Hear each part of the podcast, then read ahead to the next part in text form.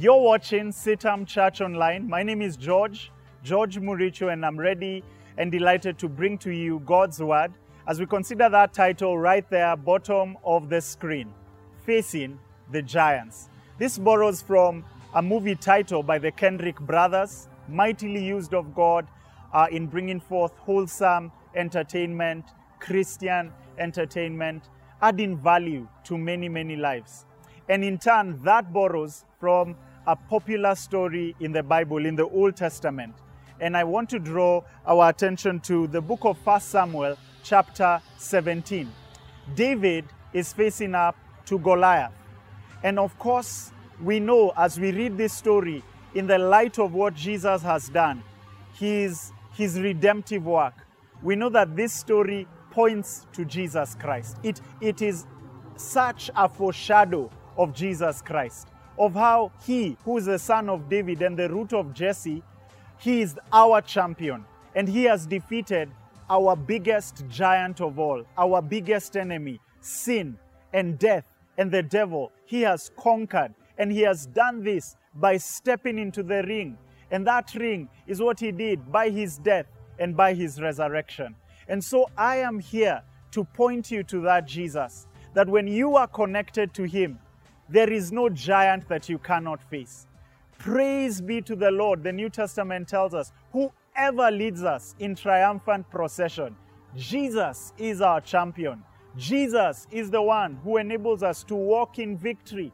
And I pray that wherever uh, you're watching this from or whatever season you are experiencing, that you would just be connected to Christ, Son of David, root of Jesse, our champion, and that He give you the grace to overcome whatever giants, whatever challenges and obstacles you may be facing. And so I want to look at a number of things David faces uh, prior to facing up to Goliath. One is actually a giant in the form of opposition from his family. David has been sent by his uh, father to the battlefield, and David gets lots of hostility from his eldest brother, Eliab. The Bible tells us in 1 Samuel 17, verse 28, that now Eliab, his eldest brother, heard when he spoke to the men.